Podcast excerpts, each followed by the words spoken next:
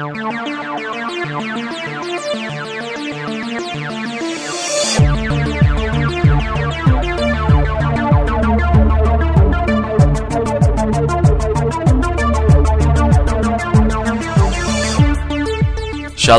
shalom. My name is Ariel ben Lyman Hanavi. I'm delighted to hear that you are drawn to the Jewish root that supports the grafted in branches. You know, Torah is central to properly understand and perform the will of Hashem, that is, God. It is crucial for us to understand theologically that the primary purpose in Hashem's giving of the Torah as a way of making someone forensically righteous only achieves its goal when the person, by faith, accepts that Yeshua, Jesus, is the promised Messiah spoken about therein.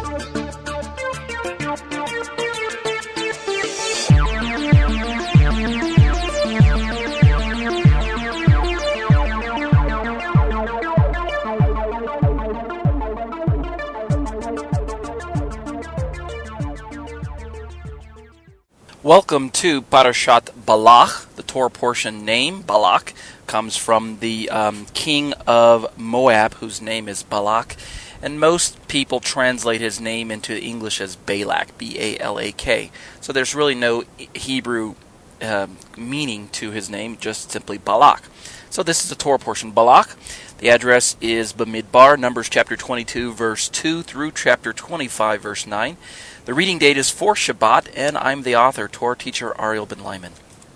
The written commentary was updated on July 1st of 2006. Note that all quotations are taken from the Complete Jewish Bible Translation by David H. Stern, Jewish New Testament Publications Incorporated, unless otherwise noted.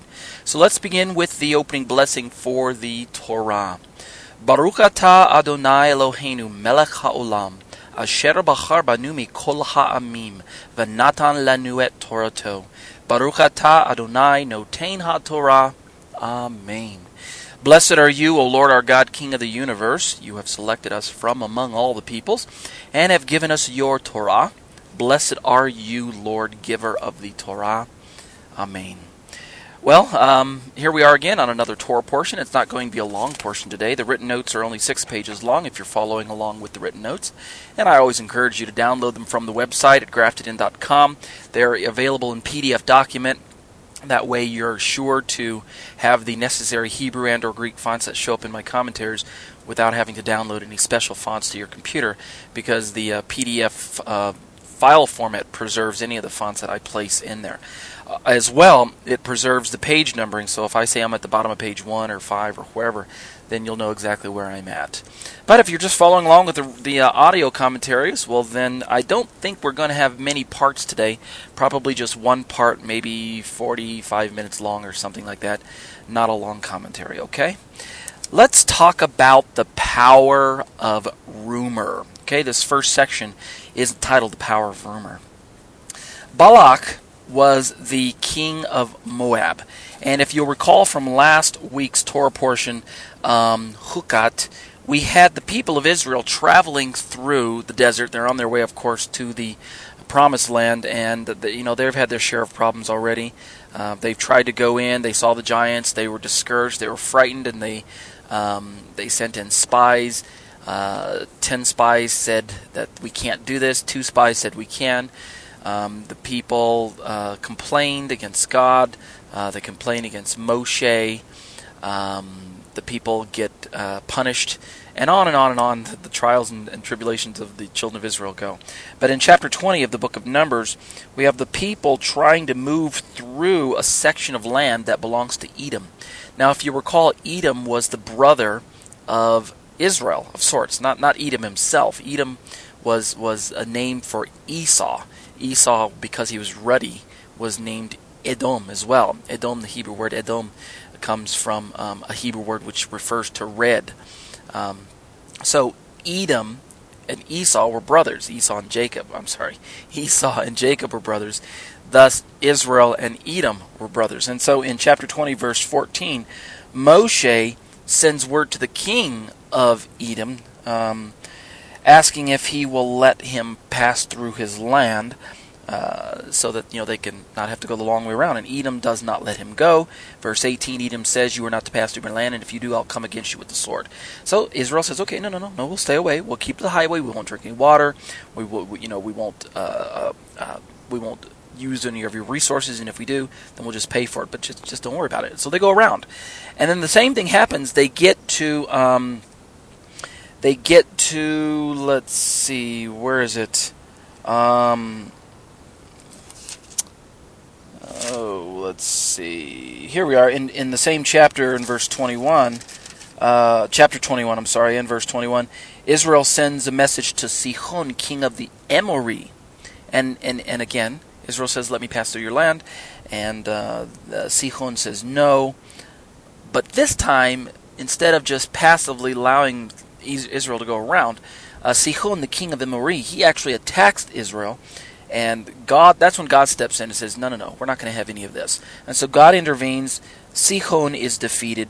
And then God even allows um, uh, uh, um, uh Israel to conquer the Emori all the way up to um, to the former king of Moab. Okay, and they conquer his land all the way up to the Arnon, and so um, and then they actually turn Israel and attack. Uh, they go up the road of Bashan and they attack Og, the king of Bashan, and they fight him, and uh, they defeat him as well. They struck him, strike him down, all his sons and all his people. No one was alive, and they took control of the land. And that's where we. That's basically where the uh, Torah portion of last week ended off in chapter 22, verse 1, where it says, quote, Then the people of Israel traveled on and camped in the plains of Moab beyond the Yarden River opposite Jericho. So they're right poised. They're ready to go, really, they're ready to go in if they would just trust God. And that's kind of, if you remember where we left off last week, poised and ready to go in. And we left it as a question mark, a cliffhanger. Are they poised and ready to go in? Or are they really just going to face another battle? And so that's where we pick up the story today. So we have Balak, all right? Balak had heard the news. And not only he heard had he heard of what terrible acts Israel had committed in destroying the Emori, according to the first verse of our Torah portion, the first pasuk, it says, Now Balak the son of Zippor saw all that Israel had done to the Emori, Verse 3 Moab was very afraid of the people because there were so many of them. Moab was overcome with dread because of the people of Israel. Isn't that interesting? So he he he um he hears about the story, and and according to um uh, according to the first verse, he actually saw. It says, Now Balak the son of Zippor saw all that Israel had done to the Amorite. Now, again, he, he must have, you know, it's close proximity. He must have gone out and, and, and seen the, um, uh, the aftermath of the war, of the battle, of the campaign. And so Balak is afraid. You know, did he witness it firsthand? Did, was he watching while they were slaughtering the Emori? Um, I don't know, perhaps. But eh, perhaps he just saw the aftermath of the campaign and he did the mental math himself. He's thinking, goodness, look at what these people have done. And there are a lot of people, whatever the case, the fame and the reputation of Hashem was becoming more and more known among the tribes of the Kinaani, um, the, the, the, the, people of Canaan. You know, Israel is marching in. They're coming in. There's this, this people group, the offspring of Abraham, and they're coming in. And, um, you know, they're not really an army. They're just kind of, you know, they're just kind of Bedouins. you know, they're, they're desert dwelling folk. But for some reason, they're undefeatable. What's up with that? So the offspring of, of Abraham was gaining a name for themselves, and um, the name I might imagine was the dreadful people who have come out of Egypt. Okay, the power of rumor. Indeed, the Lord was working mightily among them. And you know what? I think, in, for, for uh, personally, that that is a morale booster. Keep in mind the people were already beaten down uh, because they, they, they sent the spies into the land. And I said a few parshot ago that Moshe, um, that, that God had ordered Moshe to do this, and that, that therefore it was okay. Actually, God conceded and allowed Moshe to do it, but originally God did not want them to go out and spy out the land. Um, so at any rate, um, the people, when, upon hearing the report of the spies, they became disheartened. So now, at this point in time, you could say that this is kind of a morale booster because of not only the um, the uh, victories that they are winning, over some of the people groups of the land, but also because their reputation is growing and it's a good one. So our opening sequence has Balak, king of Moab, or Moab, seeking a way to destroy these seemingly unstoppable and numerous people. He's thinking, I've got to do something, or else, you know what? I'm going to be the next victim on their list. They're just taking people out. Now, based on his observation of their might, because of their sheer numbers, again, keep in mind, Israel did not have a, an army of, of soldiers. They did not have chariots. They did not have, did not have um, uh, companies of horsemen and arrows and archers and things like that. They were just they were just people. You know, they were they were they were herdsmen. and yet, because God is fighting their battles, that's why they're winning at this point in time, and because they're they're trusting in God. Um, so Balak decides that he looks at their sheer numbers and he thinks to himself, a military campaign is futile because I saw what they did to um, to the Emori and uh, uh, I'm probably going to lose my own army as well. So he think he decides to himself, you know what I think I'll do? I'll fight fire with fire because there must have been some element of the battle or of the uh, uh, uh, uh some aspect about uh, Am Yisrael that Balak could see that this was more than just a physical battle. We know that God was fighting their battles. And so perhaps Balak had that sense. Perhaps he had the, the, the insight, as it were, the um, um, what do we say? The uh, um, the um, gosh, what's the gift called? Um, discernment. Discernment. Perhaps he he discerned that this was a spiritual battle. So you know what? I, I like to think to himself. You know what he says? He's I'm I'm going to fight fire with fire. And so what he does is he hires the top pagan prophet of his day, which is Balaam, Balaam, I think you, you B A L A A M is how it's pronounced in um, English circles, but Balaam is actually his name in Hebrew. All right. Now, let's focus on this man for a while. This prophet, Balaam. He's a peculiar fellow. Here is a prophet who hears, converses, and actually, according to the text, if we if we just take the Peshat at face value, he actually knows the ineffable name of Hashem. Yet, yet he does not follow the ways of Hashem's Torah. How can this be? How is it that he knows the name of Hashem, converses and knows God's name, hears him, but doesn't follow his ways. Now, as far as I can tell, and, and, and again, there there are some times when we just have to speculate because we, we don't know exactly how Balaam came to know the name of the one true God of the universe and how he's able to even um, converse with him. But occasionally in the Torah, to our seeming dismay, it appears that God actually converses with unbelieving pagans. You know, um, let me see if I mentioned some other uh, uh, examples. I don't in my commentary. Let me just throw one out to you. Um, you remember um, God spoke to Pharaoh in a dream in the in the days of uh, Joseph. He spoke to Pharaoh, and this isn't the first time that God has spoken to to unbelieving um, rulers. When Abraham was in the land of Egypt during that one time, uh, God spoke to him as God spoke to Pharaoh as well. There, you know, told him don't don't touch Sarah because uh, is a prophet. And so um, God can speak to anyone he wishes because, number one, God is God. And number two, we are his created subjects. So um, we have no choice but to respond. So God actually converses with unbelieving pagans. Now, in these dialogues, we catch a glimpse of the incredible nature of our God in his dealing not only with the Jewish nation, but with other people groups as well. In other words, at times God seems to give words of instruction to pagan kings or rulers that is actually beneficial to them. Um, other, you know, were it not for them having God's uh, uh, warning in advance, they might have destroyed themselves or, or been destroyed.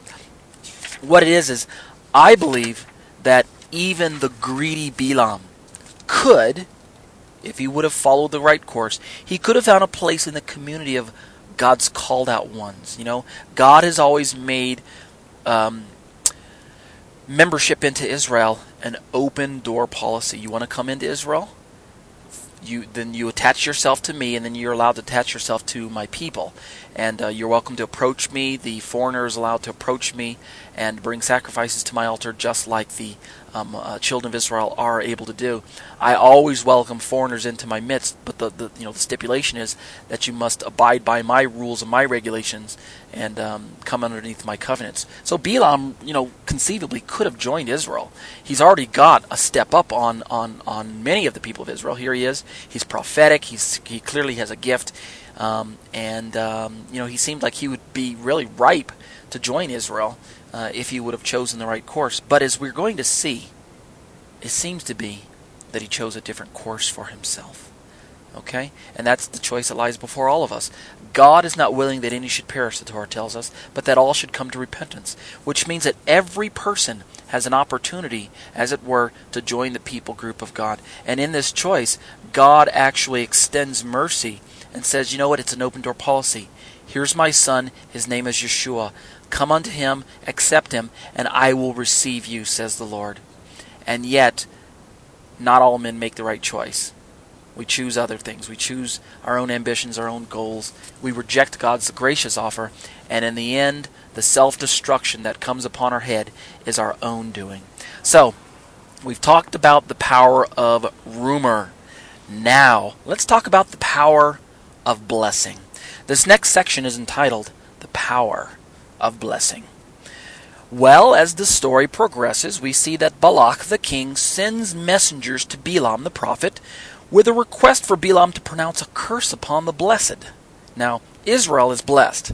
This much it seems to be apparent to Balak the king, because again, otherwise, why is he going out to fight Israel with a prophet? He must have again perceived that there was anointing, aka a blessing, upon this people group. Because, you know, he's a king and he could look down and he could see. I, I rather think that he saw him firsthand because that's what the Torah says in um, in in the first pasuk of this parasha, and I'm just going to take it at face value, not as um, as a, a, a colloquialism when it says that he saw all that Israel had done. So Bilam, at first, entertains the notion and takes the matters before Hashem. I think that's interesting, right?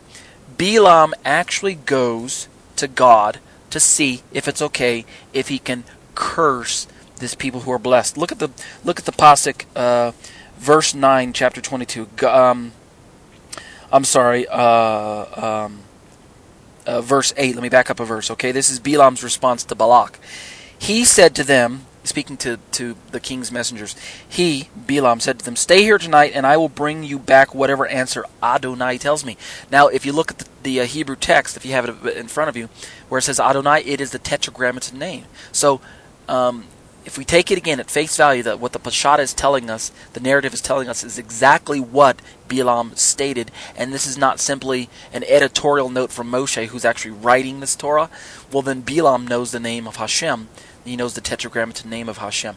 So he says, you know, wait here. I'm going to go ask Hashem, see what the what what the answer is. So the princes of Moab stayed with Bilam, and then God answers Bilam in verse nine. So not only is Bilam the prophet, Bilam Hanavi, able to converse with Hashem, apparently Hashem talks back to him. You know, uh, gives him an answer, which is again is real peculiar. So.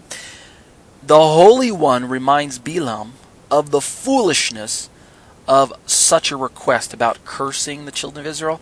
And why? Why do you think so? Well, we've got to remind ourselves that God has already made a promise to Abraham way back in Genesis chapter 12 that I will curse anyone who curses you and I will bless anyone who, who blesses you and through you all the nations of the earth will be blessed. In other words, Abraham, you're blessed and your offspring will be blessed. And anyone who tries to reverse this blessing has to deal with me, Papa. I'm going to take care of my own. So we can't just have any rogue prophet come along and try and undo what God is doing. So the Holy One, um, the blessed be He, he reminds Bilam, perhaps maybe. Uh, I imagine the uh, Hakadosh Baruch Hu, the Holy One, he says to Bilam, "Oh no, no, no! You can't curse him because I've already set forth a blessing in motion uh, with their father, Abraham. But the messengers of Balak are soon found returning to Bilam with a second similar request, and this time it's backed by a more hefty reward upon Bilam's success. So it appears at first, if you look at Pasuk 10, verse 10, Bilam said to God, Balak the son of Zippor, king of Moab, has sent me this message. The people who came out of Egypt have spread over the land. Now come and curse them for me. Maybe I will be able to fight against them and drive them out. Look at Pasuk 12. God answered Balaam, You are not to go with them. You are not to curse the people because they are blessed. And then Pasuk 13. Balaam got up in the morning and said to the princes of Balak, Return to your land because Adonai refuses to give me permission to go with you. So it's really cut and dry at first. Um, uh, Balaam just tells them, I can't do it. Sorry, no deal. Take your money back. I can't help you out. But the princes aren't easily discouraged, and Balak, the king, actually uh, uh, increases the price. Now, at this point in time, if Balak, I'm sorry, if Balaam had just stopped where he was and quit while he was ahead, as as I'm um, you know suggesting, it appears that Balaam would have been okay. Perhaps this would have been the ending to a good uh, story about Bilam, maybe we would have read about him going on to join the people of Israel because he realizes that their God is, is, is a very powerful God and that the people are in fact anointed or blessed. But it's at this point, if you'll read the story, that Bilam begins to make his mistakes. He, knowing that Hashem has forbidden him to curse the people, he listens to their request again and he conveys this information again to the messengers. But then he proceeds to find another way around Hashem's apparent final answer. He's trying to get around the rules that God has established. He's trying to circumvent God's um, blessing. He's thinking to himself, maybe, just maybe, there's a way that I can have my cake and eat it too. I won't actually curse them because Hashem forbade me from cursing them, but maybe I can find a way to get the money. In other words, let me just jump ahead. What's driving Balaam at this point in time? If you haven't figured it out, it's greed. And we're going to find out that the apostolic scriptures bear that as well. But let's keep reading. Why is Balaam double minded? Why can't he just listen to what Hashem tells him and go with that? He is, in fact, a prophet. He's a Navi. He's hearing from the true and living God. Now, I'm not saying that this makes Balaam a true prophet. I'm simply saying that the term prophet, Navi, seems to convey at this point in time someone who is able to commune with the supernatural, someone who is in tune with God Himself. Whether or not this person is false or true, I'm not going to say. You're going to have to decide that for yourself uh, during your study. I personally don't think Balaam's a true prophet. I've heard other people, uh, other opinions where people say he must be a true prophet because he's talking to the true God. But why is he double minded? Here's the revelation of his greedy nature, as I mentioned before. I believe that the increased reward was actually beginning to appeal to him, and an abuse of his relationship with Hashem might indeed secure for him the praise of Balak the king. So Balaam is entertaining this idea you know what? Maybe I can again have my cake and eat it too. So what's interesting is that Hashem actually does something rather peculiar at this point in the narrative to Balaam. God actually grants him permission to go with the men this time. You know, before God said, don't go. Don't go with them. But this time, God concedes. I heard a lesson on the on a podcast the other day. Um, the, the lesson said, Be careful what you ask for because God just might give it to you. And sometimes the things that we ask for are not the best things for us. And God will sometimes grant us those things to teach us a painful object lesson. That the things that we ask for, we should not be asking for. We should not be setting, uh, setting our minds on. But in doing so, God says, Fine, I'm going to teach you a lesson and show you that number one, the thing you're asking for is wrong. But number two, once I give it to you and you have it, you'll find out the hard way that I was right all along, that you should not have been asking for it, and that you should not have it. So Hashem actually grants Bilam permission to go with the men, provided, though, he gives them a proviso. He says, You can only do what I tell you to do, Hashem says to Bilam. But Hashem, who sees the heart of all men, looks into the heart of Bilam and he instead sees greedy gain in Bilam's heart as he quickly saddles his donkey and heads out the next morning. So again, God says, go ahead and go this time, but only do what I tell you to do. And Bilam is up and out of there real quick. And then it's Hashem. It's almost as if Hashem has like a human quality. He says, "Whoa, wait a minute, what's going on here?" Well, he got up and went quick. He didn't even resist. You know, he didn't even question us to say, well, God, first time you told me not to go, now you're telling me to go, maybe I shouldn't go. That should have been the proper response of Bilam, don't you think? Bilam should have said, okay, wait a minute, wait a minute. Why is God letting me go this time? Something's odd. But instead, Bilam is up, he saddles his donkey, and he's out the door. And so Hashem, knowing the heart of Bilam at this point in time, he decides to again get Bilam's attention because Hashem's upset. And so this is the story of the talking donkey. Now, those of you who listen to my podcast, many of you have seen the movie Shrek, right? We've got a series, we've got Shrek 1, Shrek 2, and Shrek 3, or Shrek the Third. And in this Shrek movie, you know, the green ogre, we've got a talking donkey. Well, I'm, I'm here to tell you that was not the first talking donkey in the world. The first talking donkey in the world was in our Torah portion. Left to his own devices, Bilam would not follow the instructions of the Lord. Remember, God said, "Go with them, but only tell you what. Go with them, but only do what I tell you to do." But God looks into his heart and He sees that Bilam is about to just uh, to, to, to make some serious mistakes. He's not going to do what God tells him to do, but rather he's going to follow his own baser nature and seek the wealth offered by Balak. So, God, the one who can see into every man's heart, and the God of every circumstance, by the way, God decides to alter Balaam's plans. And again, this is where we find a miracle. And again, what's interesting is we have a prophet, a Navi, who ends up having a conversation with a talking donkey, and he doesn't even, uh, he, he, it doesn't faze him, you know? It doesn't strike him as very odd. But anyway, God sends an angelic messenger to sway Bilam from following through with his greedy plan. You remember, the, the angel stands in front of the donkey, and the donkey swerves. And then the angel stands again in front of the donkey, and the donkey swerves. And then finally, the angel stands in a place where the, where the donkey can't swerve. The angel finally succeeds in gaining the attention of Bilam through his miraculous talking donkey. And the and, and God then informs Bilam that his plans are not good ones, but are in fact opposite those of Hashem. The angel speaks to Bilam, and the donkey explains as well that this is not a cool thing to do. Now, amidst the whole transaction, again, I'm amazed that Bilam does not even think it an incredible thing to have a conversation with a talking donkey. Such is the blindness of material lust. Lust, can, lust, for, lust and greed can just drive you crazy. You won't even realize. You lose all sense of reason, and in Bilam's case, you're losing all sense of reality. I mean, hello, a talking donkey, and it doesn't even faze him. So something is very peculiar with the narrative, and we need to understand that this is a lesson for us today that we should uh, be very, very, very, very, very careful of where our heart leads us to go. Such is the blindness of material lust. Even the incredible seems dull in comparison to our own heart of greed. It took the supernatural hand of Adonai to open the eyes of Bilam. And this, by the way, finally, is where Bilam acts in accord with the word of Hashem. What does he do? He summoned thrice to an overlooking hill to curse Am Israel. He actually goes with the men.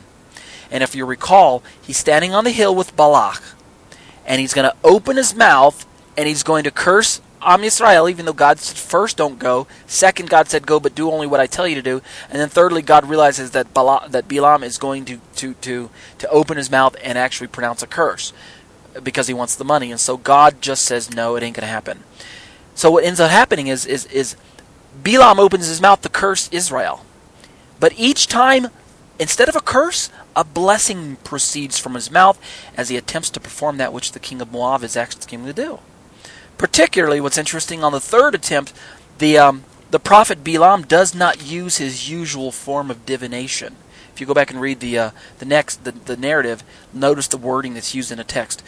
Instead, in this third um, uh, uttering, this third utterance, this third uh, uh oracle, um, the Ruach HaKodesh, the Holy Spirit, actually comes upon him. Isn't it interesting? And he opens his eyes and his mouth. And for the first time, I think Bilam realizes that God truly is the only God and that his spirit can and does do what he wills with a person and with, with whatever situation. God is in control of everything and he's even in control of me. And so the blessing which comes out of his mouth, which he utters, it's most significant because, in fact, it has impacted the Jewish people in the form of a liturgical prayer which is recited at every Shacharit morning prayer time down to this very day. Look at the top of page 3. It says, Matovu ohalecha Yaakov mishkanotecha Yisrael. Oh, how lovely are your tents, Jacob, your encampments, Israel. This is the utterance of Bilam in Numbers chapter 24, verse 5. And this shows up in every standard prayer book. Isn't that interesting? We Jewish people have preserved the words of an otherwise false prophet in the very pages of our own sacred Siddurim. This is incredible, as it comes on the heels of his previous blessing that there is no divination in Israel. Look at chapter 23, verse 23. This must have stunned the evil king of Moab, right? As well as shocked Bilam into the reality, reality that the very act that he was seeking to perform to curse Israel, indeed, his very livelihood. I, I, I believe that, that Bilam was a prophet for hire, as it were. You know, he, he's got kind of a market, uh, an advertisement, a card that says, hey, you want curses? You want blessings? Hire me. I've got access to the supernatural and I can make things happen in a divine way. Well, his very livelihood was an abomination. Well, it was not only an abomination to Hashem, but it was powerless against God's chosen ones. See, Bilam thought he was something until he actually met the God of Israel that he was supposedly utilizing all his life. That's why I don't think he was a true prophet. A true prophet not only knows God's words and God's ways, but a true prophet also knows God's character. And so, surely, if Bilam would have known the character of God, he would have known that he cannot curse the chosen people of God. He would not have even attempted to uh, entertain such a notion. He would not have gone after greedy gain. But it is in fact true that God is the God of every human being. God created us all. No matter whether we know God or not, God knows all of us. And God, in knowing us, can utilize us to His, um, to His glory, to His purpose, um, to His will. And so, whether we like it or not, we are going to be used by God. The question is, are we going to be used willingly, or are we going to be used against our own will? Now, that sounds very harsh. I know some people will say, no, no, no, God, Ariel, God is a gentleman. He would never go against our will. Really? I beg to differ with you. The Torah seems to indicate that in the end, God will have his way with everyone. In the end, every knee will bow and every tongue will confess. Whether or not every knee and every tongue realizes or accepts the confession that they're making. You get my point here? God is God. Whether we like it or not, we can curse God to his face, and in the end, we will bow and we will confess. And that doesn't sound like a gentleman to me. It sounds to me like God is sovereign. So don't misunderstand what I'm trying to say here. God really is a gentleman. However, he's sovereign and he will have his way. God is a God of covenant. And this is what Balaam is figuring out now. God is a God of covenant, and He has promised to uphold His called out ones in blessing and not in condemnation. He will not allow anyone to pronounce upon them that which is contrary to the plans and the purposes that He alone has in store for them. And this is an assurance to us today. If you are in covenant with God, then you can be assured that no power raised up against you can harm you because God is on your side. I think that's a paraphrase of a verse, but I can't remember the pasuk at the moment. Even still, the people that, that Bilam's trying to curse, they survive the attempts of Bilam, but in the end, the sad commentary is that they succumb to their own fleshly instincts by doing what? By intermingling and whoring with the forbidden women of Moab. Come on! They, they, they withstand a curse, and then they give in to their own baser nature, their own flesh, and they fall. Did the unsuccessful Bilam succeed in getting the people to fail or to fall? Not for the curses, but for the lust of the flesh? Is that what happened? Possibly. The Torah is silent at this particular parashah, but in another parashah, the sages are quick to point out that this wicked man eventually meets his death Um, a few further chapters later on, as Moshe and the people lay siege to Midian, you can jump ahead if you'd like and read um, uh, Numbers chapter 31, verse 7 through 20, and you'll see that Bilam is one of the victims there. Thus, the people survived the curses, yes, but unfortunately, they fall instead for the advice of Bilam and give in to their lustful passions by taking foreign wives. And, and again, God has to judge them there. So, this displeases Hashem um, in, in, the, in the actions that they do, and God unleashes a plague among the community. And gosh, if, if, if this isn't disheartening, I don't know what is. In the previous parasha, we just saw, like, how many people died? Let me just turn back real quick. Um, it was like 17,000, what was it? You know, we had the curse, um, the, the, the, uh, the, um, let me just turn here real quick. We had the, um, the plague, uh, yeah, the plague wipes out 14,700 people back in um, back in uh, Parashat uh, Korach. Now here we have God wiping out 24,000 people, and and I'm presuming that most of those were men because it says they took foreign wives. And were it not for the, the noble demonstration of Pinchas, um, you know the the the, the, Levite, the Levite, uh, the the, the, um, the, one of the sons of Aharon, if it were not for Pinchas, then the plague might have slain countless more. I mean, it is just a shame how the people can so easily be, uh, can easily become the object of God's wrath. Now we'll read more about Pinchas in, uh, or Phineas is how it shows up in, in your English Bibles, but Pinchas, we'll read more about him in um, in uh, the next parasha, which is um, Numbers chapter 25, starting in verse 10. Okay, that's next week. But for now, again, the actions of Bilam and his dealings with Moab, they have a lasting effect on the community and indeed upon us as, as renewed covenant believers. It really impacts us today. How so?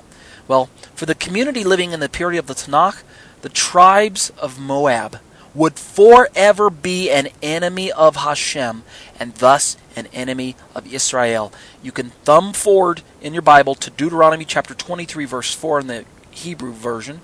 It's verse 3 in your English and uh, through verse 7, which is through verse 6 in your English. And you'll see that, that again, uh, Moab is an enemy of God from this point out. Moabites. In fact, no, we won't talk about that right now. It has something to do with Ruth, but I'll, I'll, talk about that later on, maybe. Uh, the evil deeds of Bilam's attempt at cursing the people become an object lesson from this time forward. You can read Joshua 13:22, Joshua 24:9, Joshua I'm sorry, 24 9 and verse 10, Nehemiah 13 verse 2, and as well as Micah chapter 6 verse 5. Now, as far as New Testament lessons go, remember I mentioned that Bilam is mentioned in the New Testament? Peter, Kepha, warns us of the greed of those like Bilam in 2 Peter chapter 2, particularly verse 15. And again, the warning is for these people, it would have been better off, the Torah says, if they have not if they had not known the way of righteousness than to know it but to turn away from it. And of course, it seems to be the reference is that at very first, Bilam inquires of God, and I believe that very first inquiry was genuine. God really spoke to Bilam in the very first uh, uh, dialogue. God said, Don't go with them. If Bilam would have listened to God right there, then he would not have suffered destruction. I really believe it there would have been a chance for Bilam. And so Kepha has to warn us it would have been better if he would have not have known God's ways than to know God's ways and turn from it. Powerful lesson for us today. And with that, I think I will call this part A. It's about 37 minutes into the commentary. But when we come back, we're going to take this um, story of Bilam and Balak and the greed and all of that, and we're going to pick it up in the book of Jude in the Apostolic Scriptures, and we're going to have a, a very long quote from the book of Jude, uh, chapter 3, and we're going to look at the object lesson that has been given, handed down to us today. So, our uh, next portion, part B, will start off on the bottom of page 3 with the paragraph entitled Our Stark Warning. Okay? Stay with us.